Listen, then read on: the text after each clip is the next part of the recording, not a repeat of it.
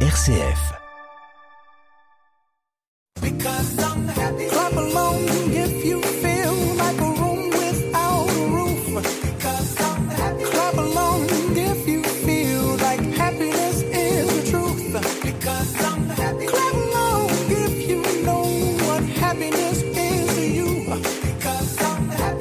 Bonjour, bonjour à toutes et à tous. Et si on prenait un peu l'air? Le tourisme nature recueille un large succès en Wallonie. Je vous propose quatre activités nature sympas.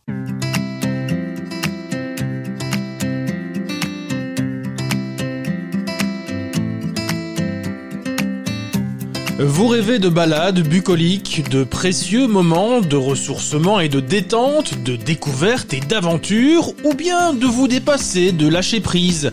La Wallonie, destination nature, a tout pour vous séduire. Admirer des paysages, explorer des grottes, escalader des terris, se ressourcer lors de magnifiques balades, traverser des réserves naturelles ou alors dormir à la belle étoile, tout cela est possible en Wallonie. Les excursions en pleine nature sont un excellent moyen de s'aérer, un moment convivial et un moment de découverte.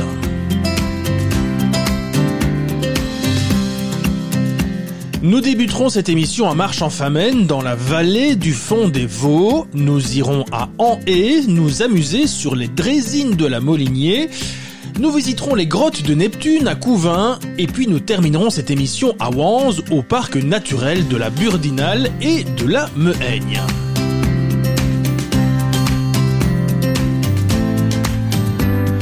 Et si on se promenait un peu Bienvenue dans Évadez-vous près de chez vous.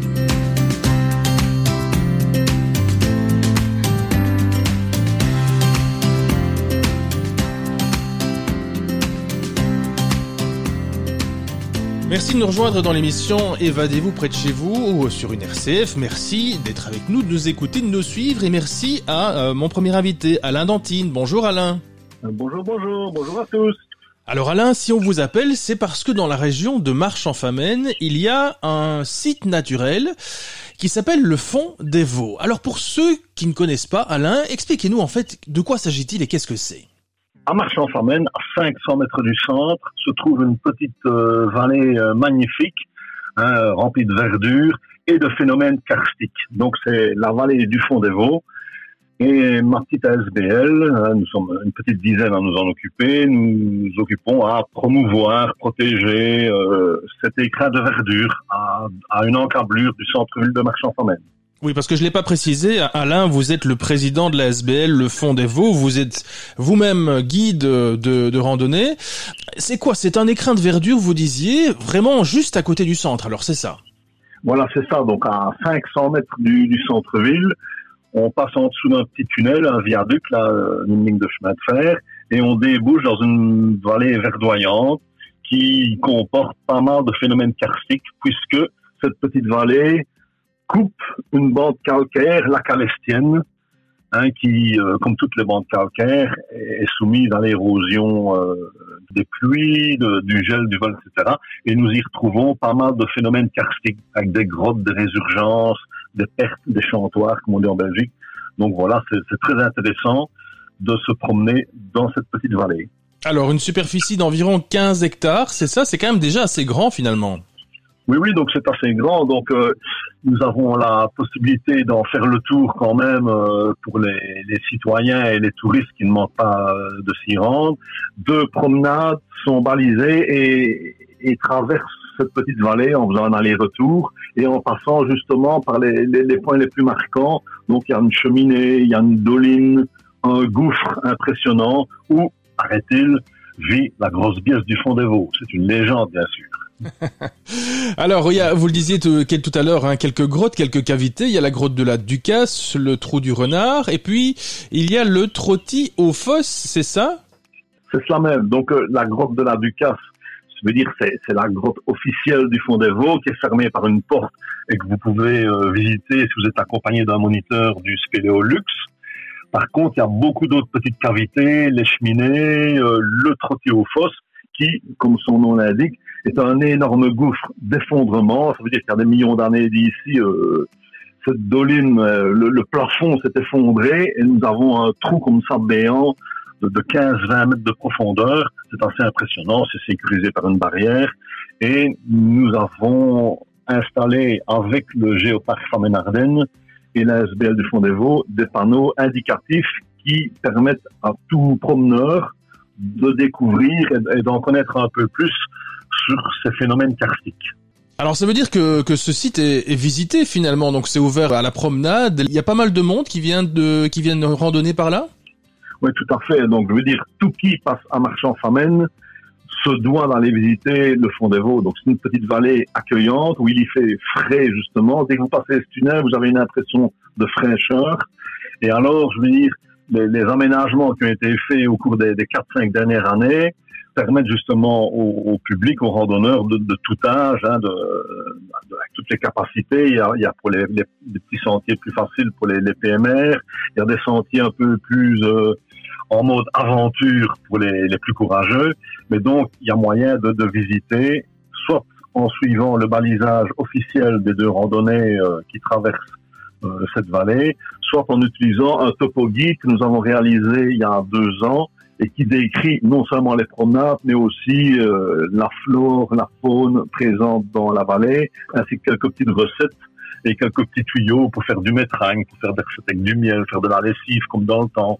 Donc tout ça est super bien balisé avec le topo guide, des, des, des fléchages euh, bien visibles, des petits panneaux botaniques et depuis quelques semaines, six panneaux avec des photos d'antan, chaque fois pour se mettre dans l'ambiance 1900 avec des explications sur les phénomènes karstiques, tous ces panneaux étant quadrilingues, donc euh, français, néerlandais, allemand et anglais. Donc c'est fantastique. Alors vous le disiez tout à l'heure, il y a une particularité, c'est que le sol euh, finalement, dites-moi si je me trompe, mais le sol est calcaire en fait, avec des pelouses calcaires et c'est euh, c'est assez riche finalement comme sol en Wallonie. Tout à fait. Donc ces fameuses pelouses calcaires, calcicoles, sont présentes non seulement au fond des Vaux, mais aussi, je sais pas moi, je vais dire en Surlès, au-dessus des rochers de Freyir, hein, sur certaines zones euh, près de Barreau, etc.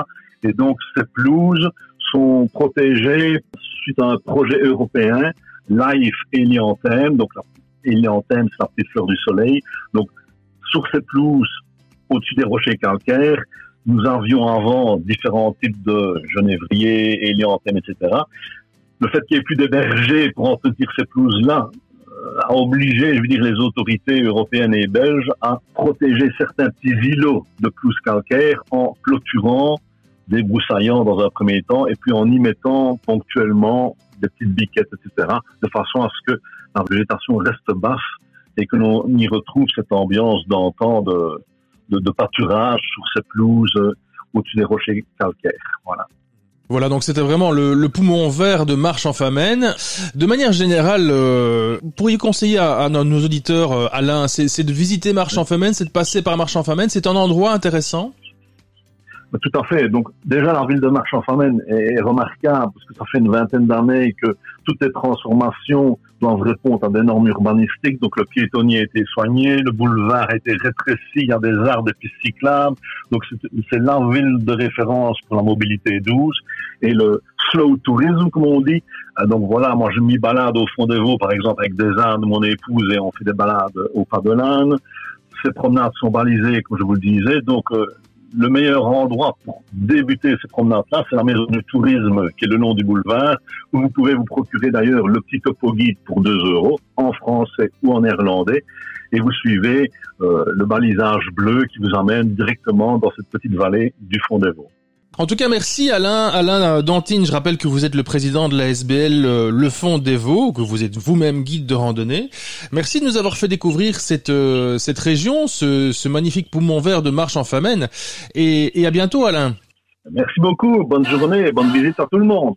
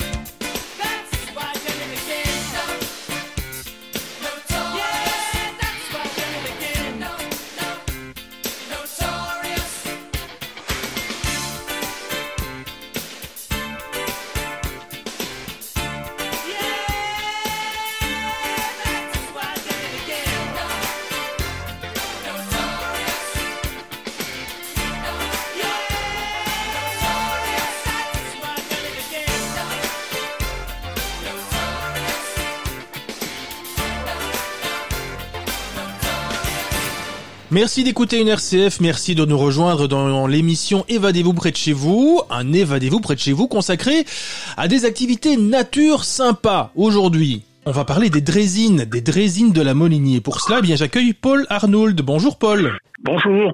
Paul, vous êtes le fondateur des drésines de la Molinier. C'est un mot un peu particulier. Qu'est-ce que sont, Paul, les drésines Expliquez-nous. Ben écoutez, une drésine, c'est un véhicule euh, qui circule sur les voies de chemin de fer. C'est un véhicule qui était avant mu par des bielles, mais aujourd'hui ce sont des pédales. C'est grâce à des pédales qu'on fait euh, fonctionner. En réalité, c'est un véhicule de, avec quatre roues, et alors il y a deux personnes qui pédalent et deux autres qui s'assoient. Ça fait quatre personnes par euh, par drésine, voilà. Mais le mot drésine vient de l'inventeur des drésines, c'est le comte von Drais, qui est un, un Allemand d'origine française. D'ailleurs, en Allemagne, on dit drésine aussi pour, le, même objet. Mais en réalité, euh, c'est un, Français qui s'était exilé en Allemagne. Dans les années 1800, il a inventé la, la qui permettait aux personnes qui euh, voulaient entretenir le chemin de fer d'aller voir s'il y avait des réparations à faire, etc. Et longtemps, ça, ça a servi à, à cette occasion-là. Après, on a mis des moteurs, etc. Mais je veux dire, aujourd'hui, la drésine, ça n'existe plus, plus nulle part, mais euh, sauf sur des voies de chemin de fer quand on l'utilise, euh, notamment pour faire du tourisme. Voilà. Voilà, c'est ça. Et si on peut donner une image, bien la drésine de la Molinier, on dirait un peu une espèce de cuistax. Vous voyez comme on voit la mer du Nord, sauf que ce sont euh, sur en ancien rail de chemin de fer finalement, c'est ça, hein? C'est ça, en réalité, c'est ça, exactement. Sauf qu'il n'y en a que deux qui pédalent, mais on peut euh, installer quatre personnes, voilà. Alors les drésines de la Molinier, c'est quand même très connu. C'est un parcours, en fait, euh, expliquez-nous Paul, de, de 6, 8 et 14 kilomètres, c'est ça? C'est ça. C'est-à-dire que c'est une, une, voie qui démarre de Warnan et qui arrive euh, à Maretsou, au bas de Maretsou, euh, ce qui fait en, environ 7 km. Mais on peut le faire en, deux fois. On fait la première partie qui fait 4 km, on fait la deuxième partie qui fait 3 km. Et c'est toujours les retours, ça fait 8 km, si on veut le tout, ça fait 14 km. Aussi simple que ça. Donc les gens peuvent faire simplement euh, Warnan jusqu'à Maretsou, ça fait exactement 14 km aller-retour. Si on part de Warnan, on fait 6 km aller-retour. Voilà, c'est très, très amusant. Mais en plus, on peut les visiter, l'abbaye, etc. C'est très amusant. Alors c'est l'occasion de découvrir une, une magnifique région, évidemment, avec euh, un moyen de transport un peu original. C'est vrai que c'est une belle région. Oui, surtout qu'on démarre de Wardan. Et à Wardan, avant, juste avant le, départ des Drésines, vous avez l'escargotière qu'on peut les visiter également. C'est magnifique. Hein et tout le long du parcours, on passe par les ruines de Montel, qui sont sur le côté. Encore des trucs à visiter aussi. Puis on arrive éventuellement donc à Maretsu, on peut monter à Maretsu, on peut les visiter à Maretsu, on peut manger à Maretsu. Euh, c'est très très agréable, il y a beaucoup de choses à faire. Et ici, dans les environs, on a aussi les jardins d'endroits. Donc, euh, les gens qui viennent chez nous, ils n'ont pas assez d'une journée pour voir tout ce qui à visiter. Alors Paul, est-ce que c'est physique? Est-ce qu'il faut prévoir un équipement sportif particulier ou bien est-ce que c'est facile finalement? Non, ben, simplement, il faut des bonnes chaussures, surtout. Hein. Il y a des gens, il faut pas venir avec des tongs, c'est pas l'idéal. Enfin, pour ceux qui pédalent, hein, c'est pas l'idéal de pédaler avec des tongs. Mais par contre, sinon, on, du moment qu'on a des, des, simples chaussures, ça va très bien. Les chiens peuvent venir aussi sur les drésines, tout ça, c'est formidable. Hein. Alors rassurez-moi, Paul, il n'y a plus de train qui passe euh, là où passent les drésines notamment. Non, il n'y a plus de train, d'autant plus que la voie a été complètement enlevée il y a quelques, années. Maintenant, on a le Ravel qui suit la ligne de chemin de fer. Le Ravel qui, part de Warnan et qui arrive jusque euh, First-Lamine, bien entendu. Donc, les gens peuvent en, vélo ou à pied suivre les. En plus, c'est très très bien. Alors, question technique évidemment, comment fait-on quand on a une drésine trop lente ou euh, devant nous? Comment ça se passe alors? D'abord, on commence par euh, espacer les, les, départs. On explique aux gens que c'est une promenade. Mais celui qui veut, qui peut aller très très vite, qui veut absolument attraper une autre personne, peut très bien s'arrêter et changer de machine. Hein. Et alors les, les, plus rapides vont devant, les autres vont derrière. Mais la plupart des gens, ils prennent ça comme une, une promenade. Hein, et euh, ça, ça, va tout de, de ce côté-là. Voilà. De manière plus générale, je veux dire au-delà des résines de la Molinier, est-ce que vous considérez que vous que c'est une belle région et vous conseilleriez à nos auditeurs de, de, passer par cette région, en tout cas dans les prochaines semaines? Ben, c'est évident qu'ils peuvent venir de, dans cette région, puisque je vous dis qu'il y a d'autres choses à visiter. On peut passer sur une journée des choses extraordinaires à voir, bien entendu. Euh, ils peuvent venir pour la journée, ils font le matin les dressines, après ils font autre chose. Il y a beaucoup de choses euh, dans les environs qui sont tout à fait intéressantes. Nous ne sommes pas loin de Dinan non plus, où il y a tant de choses à voir aussi. Euh, vous savez, on a beaucoup de gens qui font le matin euh, une descente en bière, une après-midi faire la cuisine. Euh, il y a des choses formidables à faire hein, ici dans les environs. Tiens, quel genre de public avez-vous euh, C'est plutôt un public plutôt familial ou bien plutôt francophone? Nous avons de tout. Nous avons d'abord des familles, puis nous avons des groupes, nous avons des écoles, nous avons de plus, mais nous avons ici, nous avons surtout des Belges, euh, francophones, néerlandophones, puis des Hollandais, des Français, des gens du monde entier. Beaucoup d'Israéliens qui viennent parce que les Israéliens qui ne peuvent pas visiter les pays limitrophes de leur côté, ils viennent en Europe, ils, ils atterrissent à Paris, à, euh, à, Bruxelles ou à Luxembourg, et ils trouvent des choses, des choses à faire. Nous sommes sévères là-bas parce que euh, il y en a beaucoup qui sont venus au début, ils ont trouvé ça formidable. Il y a déjà euh, 29 ans hein, que nous circulons, donc euh, ça commence à se savoir, voilà. Voilà, et puis c'est une l'occasion aussi d'allier l'utile à l'agréable, puisque vous l'avez dit, hein, c'est l'occasion de boire une bonne bière euh, de l'abbaye, c'est aussi l'occasion voilà. de découvrir un petit peu l'escaragotière dont, dont, vous parliez tout à l'heure. Il y a moyen de faire de belles découvertes gustatives aussi alors. Bien sûr, mais il y a aussi dans les environs des des promenades dans les bois sont magnifiques. Les syndicats d'initiative ont euh, émis des cartes que nous euh, pouvons leur donner quand ils passent. Il y a beaucoup de, de promenades dans les bois qui sont magnifiques ici, des points formidables. Il faut venir voir, c'est formidable. Vous allez voir. Voilà, et ça s'appelle les, les Drésines de la Molinier, évidemment hyper connu dans la région. Euh, merci euh, Paul, en tout cas, euh, de nous avoir expliqué tout cela. Paul Arnould, je rappelle que vous, êtes le fondateur des Drésines de, de la Molinier. Et puis j'imagine qu'on retrouve toutes les infos nécessaires sur le site internet, forcément. Voilà, c'est sur euh, dresine.online, dresine avec un S, hein, point online, tout est marqué, mais surtout, ce qui est très important, et surtout en ce moment, les gens, il y a tellement de monde qu'il faut réserver. Il suffit de faire la réservation, ça va tout seul. Il y a plusieurs départs par jour, et tout est inscrit sur le, le formulaire de réservation, et on reçoit immédiatement une euh, confirmation. Voilà.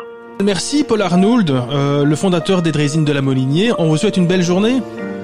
Merci, à bientôt, au revoir.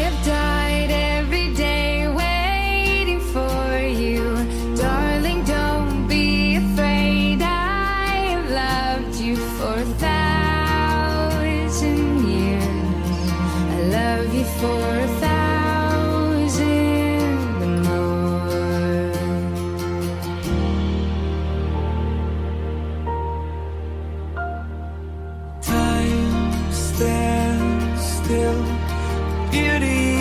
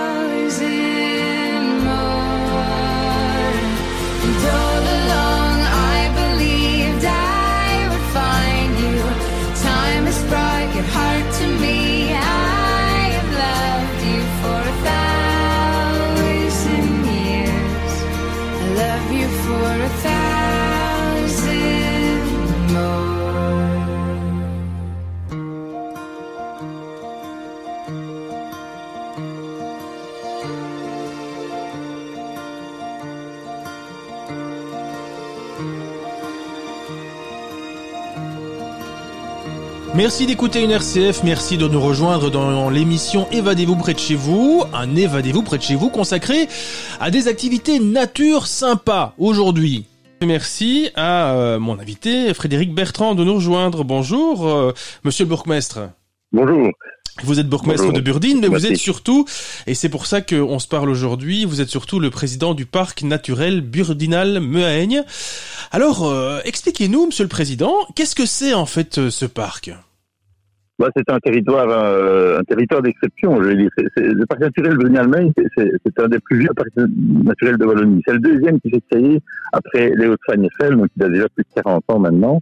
Donc c'est un des plus petits de, de Wallonie aussi, mais c'est un parc naturel vraiment euh, intéressant parce qu'il se trouve finalement dans une région qui est euh, relativement pauvre au niveau paysage, au niveau biodiversité. On est au sud, au nord du Sion sans Brémeuse, et on a là ici euh, la vallée de la Burdinale, qui est connue des, des, des motards hein, et des, des promeneurs et des promeneurs à vélo, parce qu'on peut circuler à vélo euh, dans, à l'ombre des arbres, avec euh, qui, qui, qui, qui creuse finalement le, le plateau Esbignon, le plateau euh, agricole Esbignon. Et alors, on, on, à un moment donné, cette Burdinale se jette dans la Mehaigne, qui elle-même traverse la commune de Brèze. Et là, c'est une vallée beaucoup plus ouverte, alors que la vallée de la Burdinale est, très profonde. La vallée de la, Mehaigne est beaucoup plus ouverte.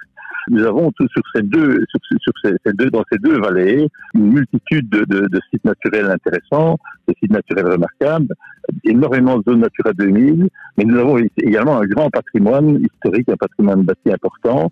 Et donc, euh, il y a quatre communes qui composent le parc naturel. Il y a Wange, il y a Héron, il y a Brève et il y a Burdine. Burdine est en entier dans le parc naturel. Les autres communes ne sont pas en entier, mais bientôt l'être parce nous sommes en train d'intégrer le reste des villages dedans. C'est donc euh, un, parc naturel qui, est, composé de, grands paysages. Il y a la plaine agricole, cette grande plaine agricole vignonne euh, où on entend les alouettes chanter. Donc euh, nous, les vignons, on aime ces, ces, ces, grands, ces grands espaces. Cette vallée de la Burdinale très fermée, très humide, et avec plein d'affluents très humides également. Cette grande vallée de la très ouverte, avec ses grands méandres, des, avec des marais, des, des, des roselières. Et alors, euh, la vallée calcaire, euh, du côté de, de avec euh, des rochers, des roches affleurantes, des, grands rochers comme la roche de la Marquise, euh, qui sont euh, la roche aux corneilles aussi, qui sont des, des, des... Là, on est dans une vallée calcaire. D'ailleurs, il y a l'entreprise crémeuse qui s'y trouve, qui, qui exploite ce, ce fameux calcaire. Et donc, ce sont ces paysages remarquables qui ont été à l'origine de la création du parc naturel. Alors, on a évidemment sur ce parc naturel des grands points forts, parce que petit à petit, on essaie de développer euh, l'attractivité de notre région et d'attirer les, les touristes, d'attirer les, les promeneurs chez nous. On a euh, la, la MMR à Brève, le, le village du Saule, hein, bien connu. On a aussi le, le moulin de Ferrières à Héron, qui est de plus en plus connu, c'est là qu'on y fait la fête des pommes. Euh, alors, euh, on a également à Moa, hein, Wande, le château féodal, hein, qui est un super site aussi et avec énormément de, fleurs remarquables qui se trouvent tout autour sur les abords. C'est un site qui, qui vaut la peine d'être vu. Et enfin à Burdine, la ferme de l'Exhaustou retrouve le parc naturel avec un- le futur jardin des plantes, avec un jardin conservatoire. Et donc il y a, y a ces quatre sites euh, sont les grands points forts du parc naturel qui euh, se développent petit à petit et qui un jour vont, vont, vont s'étoffer encore davantage et, et vont être liés entre eux par des liaisons cyclopiétonnes d'ailleurs. C'est une région qui est en essor. Un parc naturel, c'est pas une réserve Hein, euh, c'est- un lieu où on protège l'environnement de toutes sortes de projets, on développe des projets, on développe des projets dans les plaines agricoles, par exemple pour l'agriculture, mais c'est aussi euh, un endroit où les gens vivent. Et donc, on, ne fait pas que protéger la nature, les gens vivent en, en, en harmonie, je dire, avec euh, cet environnement, ces paysages protégés. On essaye, on a d'ailleurs fait au niveau du, avec des parcs naturels une charte paysagère, elle se termine maintenant, qui va apporter, qui sera un guide, hein, ce ne sera pas une imposition, mais ce sera un guide pour les communes pour réfléchir l'implantation de l'habitat euh, en essayant de protéger un maximum les paysages remarquables de notre euh, territoire. C'est ce que vous disiez il y a un instant. En fait, c'est ça la différence entre un parc euh, naturel et une réserve naturelle. C'est que dans le parc naturel, eh bien, il y a des gens qui vivent. Il y a aussi des villages euh, qui, qui peuvent euh, qui peuvent s'y présenter. Voilà, voilà. Ça veut dire que euh, quand on vit dans une, une telle zone, on, on- on doit faire attention à certaines choses ou il y a, il y a, il y a des choses qu'il faut pas faire ou pas faire? C'est-à-dire que maintenant, de plus en plus, les, les, les permis d'urbanisme sont, sont analysés par le parc naturel, puisque nous avons une charte paysagère et nous, a- nous avons chargé de mission qui s'occupe de ça, et qui, et qui n'impose pas, mais qui euh, conseille les communes dans l'octroi des permis. Et donc, il y a quand même des choses qui sont de plus en plus conseillées pour essayer de favoriser, par exemple, on déconseille les, les de tuyas, les, euh, qui, qui n'ont pas beaucoup d'intérêt pour la biodiversité, on conseille des plantations, on conseille des plantations d'indigènes. Donc, il y a des conseils qui sont, il n'y a pas d'obligation, c'est pas une dictature mais en général, les gens qui s'installent dans ce territoire d'exception, on va dire, hein, eh bien, euh, ils y installent aussi en disant, je m'y installe, donc euh, je, je fais des efforts. Hein, et je fais des efforts pour essayer de continuer à ce que ce territoire se développe de, la manière dont, il s'est développé de- de- de- depuis toujours. Et donc, euh, il n'y a pas d'obligation, mais c'est un état d'esprit. Voilà, je pense que vivre dans un parc naturel, c'est un état d'esprit, et quand on s'y installe, on, on s'engage de manière tacite sur le fait qu'on s'y installe à, y faire des aménagements, à faire des choses. On a un label de jardin euh, nature, hein, ici, c'est les Apis Jardins, c'est un label du parc naturel, et alors il y a énormément de, de, de maisons qui ont, qui ont adopté ce label. Ce sont des jardins sans pesticides, évidemment, euh, où on développe la nature, etc. C'est aussi une manière de dire, moi je suis dans le parc naturel, j'ai adopté la charte, et je suis dans, dans, je suis dans la mouvance. Voilà. Et puis c'est vrai que c'est c'est pas une, une zone où on, où on pourrait se dire tiens c'est c'est là qu'on va trouver un, un parc naturel ou une zone naturelle. Allez on n'est pas à Bouillon, on n'est pas dans des dans des endroits euh, comme ceux-là. Ah Mais oui, c'est- oui. c'est vrai que c'est c'est assez surprenant de voir une telle diversité. Il y a, il y a aussi pas mal de diversité au niveau des espèces que rencontre aussi je pense. Euh, oui, oui, on a, on a pas mal d'espèces assez rares. Je- je- du côté de Brève, on a entre autres le, le triton crété, qui est un, triton euh, qui, est, devenu très rare et qui se qu'on trouve dans pas mal d'étangs. Il y a déjà des aménagements qui ont été faits. Je pense qu'à lui pour le moment, parce que je n'ai pas d'animal en tête, mais il y a pas mal d'animaux assez rares. S'il y a des, des zones Natura 2000, des animaux et de plantes évidemment, euh, énormément de zones Natura 2000 dans la vallée de la Brinale et dans la vallée de la Maine, c'est qu'il y a des milieux euh, particuliers, des milieux qui doivent être protégés pour leur biodiversité, et donc parce qu'on y trouve aussi euh, des plantes et souvent ben, des animaux qui y sont liés, parce que vous savez que quand vous avez un milieu bien précis, vous avez souvent un animal qui est lié à ce milieu. Mais c'est vrai que, comme vous disiez tout à l'heure, on a, on a l'impression d'arriver parfois, on se dit on va arriver dans le parc naturel, et parfois des gens qui arrivent, je me souviens toujours, un jour j'étais sur le pont de Virginal et il y a des personnes qui se sont arrêtées qui m'ont dit on est dans le parc naturel, mais on ne trouve pas les animaux. ils s'attendaient à ce qu'on y trouve euh, des, des, hein, des, des animaux, des, des ours, sans doute, des, hein, comme un peu comme dans un parc euh, animalier. enfin, hein. Non, non, on est vraiment dans un territoire euh, où vivent les gens. J'imagine que vous avez beaucoup de promeneurs aussi, beaucoup de gens qui viennent pour la promenade dans dans cette zone. Oui, il y a énormément de promenades. On a été les, premiers, euh, de- il y a déjà plus de 30 ans, maintenant il y a déjà presque 40 ans, une trentaine d'années, aller à, faire plein de circuits de promenade avec les, fondateurs du parc naturel, avec les, personnes de l'époque. Et donc on a énormément de promenades. J'ai retenu ce problème, c'est 17 ou 19. J'ai plus le chiffre en tête parce qu'on en a énormément. Il y a des nouvelles qui se créent. Il y a une promenade du sol qui est en train de, se créer petit à petit ici. Et donc, euh, il y a énormément de circuits de promenade qui, qui, qui traversent toute, la région et il y a des personnes qui font toutes les promenades du parc, une fois une ça, je les ai toutes faites. Et quand vous êtes dans la vallée de la, la, la Burdinale, je suis un peu chauvin parce que je ne vais pas dire que Burdinelle est le plus beau de la plus belle des communes, parce qu'elles sont toutes belles, mais quand vous êtes dans la vallée de la Burdinale, à, Otep et à Marnef, vous avez l'impression d'être en Ardennes, dans le Condro en tout cas. Vous avez des vallées profondes, des, des arbres un peu partout, euh, des sentiers qui descendent très fort, puis ça remonte. euh, Vous êtes dans des, dans, dans, dans des paysages qui sont exceptionnels dans, en SV. Enfin, voilà, vous ne rencontrez ça nulle part en SV. C'est l'origine du parc naturel d'ailleurs. Et c'est l'un des 11 parcs naturels de Wallonie, et, c'est quelque chose à, à voir. Il y a des infos qu'on peut trouver éventuellement sur Internet, j'imagine qu'il y a un site Internet. Oui, oui, vous avez, il y a un site internet, le site internet du parc naturel qui est très bien fait. On peut se trouver toutes les publications en PDF. Euh, il est en perpétuelle évolution, on le travaille tout le temps. On a une équipe très dynamique au niveau du parc qui est en train de s'étoffer euh, petit à petit. Euh, le parc naturel reprend aussi la, gestion du GAL, du, du d'action local maintenant. Donc il y a vraiment une dynamique très forte au niveau du parc naturel. Nous ici au niveau de En train de restaurer le, reste de la ferme parce qu'il y a une partie de la ferme qui est vraiment en ruine et, et qui, qui permettra de développer en plus l'attrait de, du site.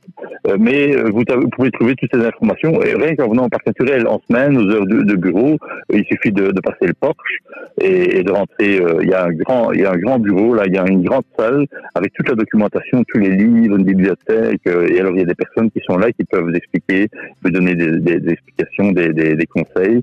Il y a également euh, à Moa, je pense qu'on peut aussi avoir des informations et on est accueilli ici au château féodal. Et on est également accueilli au Moulin de Ferrières. Il y a un petit bureau euh, d'accueil touristique, même le week-end. Donc là, c'est intéressant parce que même le week-end, au château, au, au Moulin de Ferrières, à Héron, vous êtes accueillis.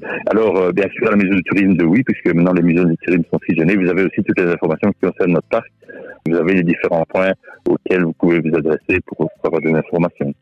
Eh bien, écoutez, un grand merci en tout cas, Monsieur le Président euh, du parc euh, naturel Burdinal Mehaigne, Frédéric Bertrand. Merci pour cette explication et de nous avoir fait découvrir ce parc.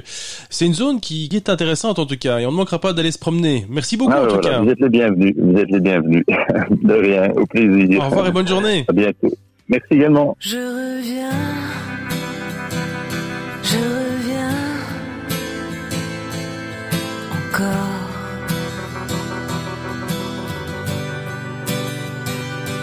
you now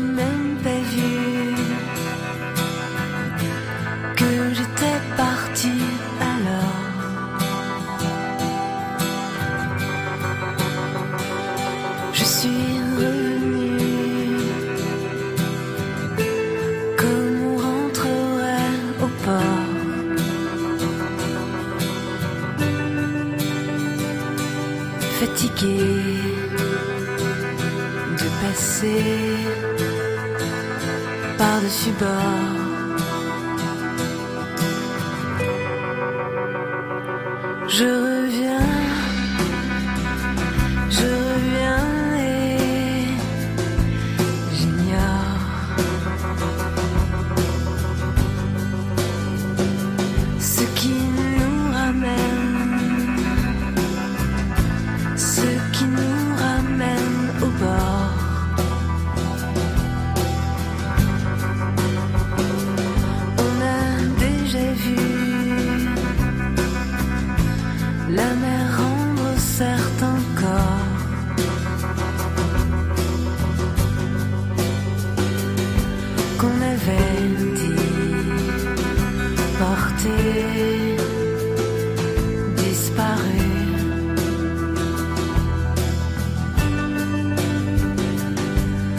Qu'on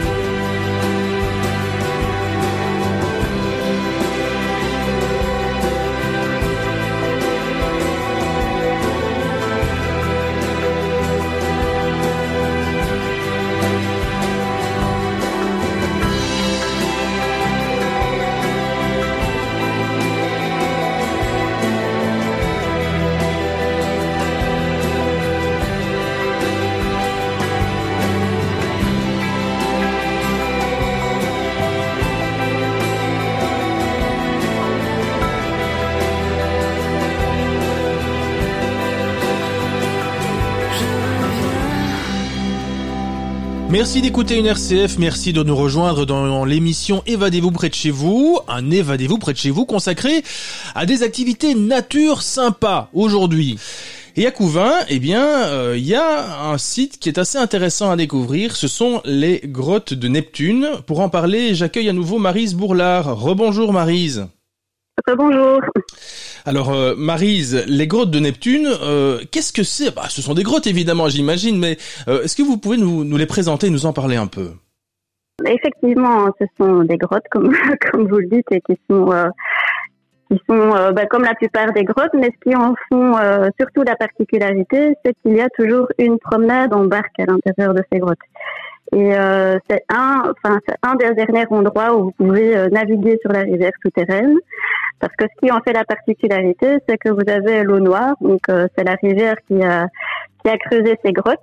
Euh, cette eau noire, vous pouvez la retrouver aussi à l'intérieur de la grotte et c'est sur cette rivière que vous pouvez euh, faire un petit bout de navigation d'environ 500 mètres. Et c'est surtout ça qui, euh, qui fait la particularité de, de la grotte et aussi le son et lumière à la fin de, à la fin du parcours de visite. Ah oui, c'est indiqué pour le moment, hein, par les grosses chaleurs, j'imagine qu'il fait bon à l'intérieur dans cette dans cette grotte. Oui, on, enfin, c'est un peu euh, la même chose dans toutes les grottes euh, calcaires. Donc, euh, on a une température constante de 12 degrés, été comme hiver. Donc, c'est vrai qu'ici, ben, les grottes sont très prisées par, euh, par cette forte chaleur. Il y a juste une petite chose, c'est que ben, forcément, quand euh, il fait chaud, euh, l'eau, a tendance à s'évaporer et la promenade en barque n'est pas toujours accessible. Je, vous conseille de, vérifier sur notre site internet avant, de faire le déplacement si la promenade en barque est bien, réalisable ou pas. Donc ça veut dire que ces grottes, elles sont visitables, on peut, on peut les visiter et se promener à l'intérieur alors? Oui, c'est ça. Donc il y a une première partie euh, qui se découvre avec un guide. Euh, donc cette première partie, c'est dans les étages supérieurs avec un guide. Et puis euh, la visite se poursuit par une navigation souterraine d'environ euh, 10 minutes, un quart d'heure. Et puis se termine par le son et lumière, toujours dans les barques, avant de, ressortir à l'air libre. Et le son et lumière, alors j'imagine que ce sont des, des alternances de, musique et de et, et d'éclairage à l'intérieur de la grotte? C'est la musique de Vangelis. Je ne sais pas si, vous connaissez. C'est une musique assez euh, assez connue. Et euh, donc il y a une cascade aussi qui qui s'en- qui s'enclenche durant le son et lumière. Donc il y a des jeux euh, des jeux de lumière et aussi un jeu d'eau. Petite question, une grotte comme comme celle-là, est-ce que bah, ça s'entretient? Est-ce qu'il faut en permanence tout au long de l'année y faire des investissements ou, en tout cas la nettoyer ou bien ou ça se gère tout seul? Oui, ben, en fait, c'est un peu comme enfin, partout pareil dans, les grottes. Euh, L'eau qui vient de l'extérieur ben, emporte pas mal, pas mal de déchets et euh, ces déchets se retrouvent euh, aussi dans la grotte.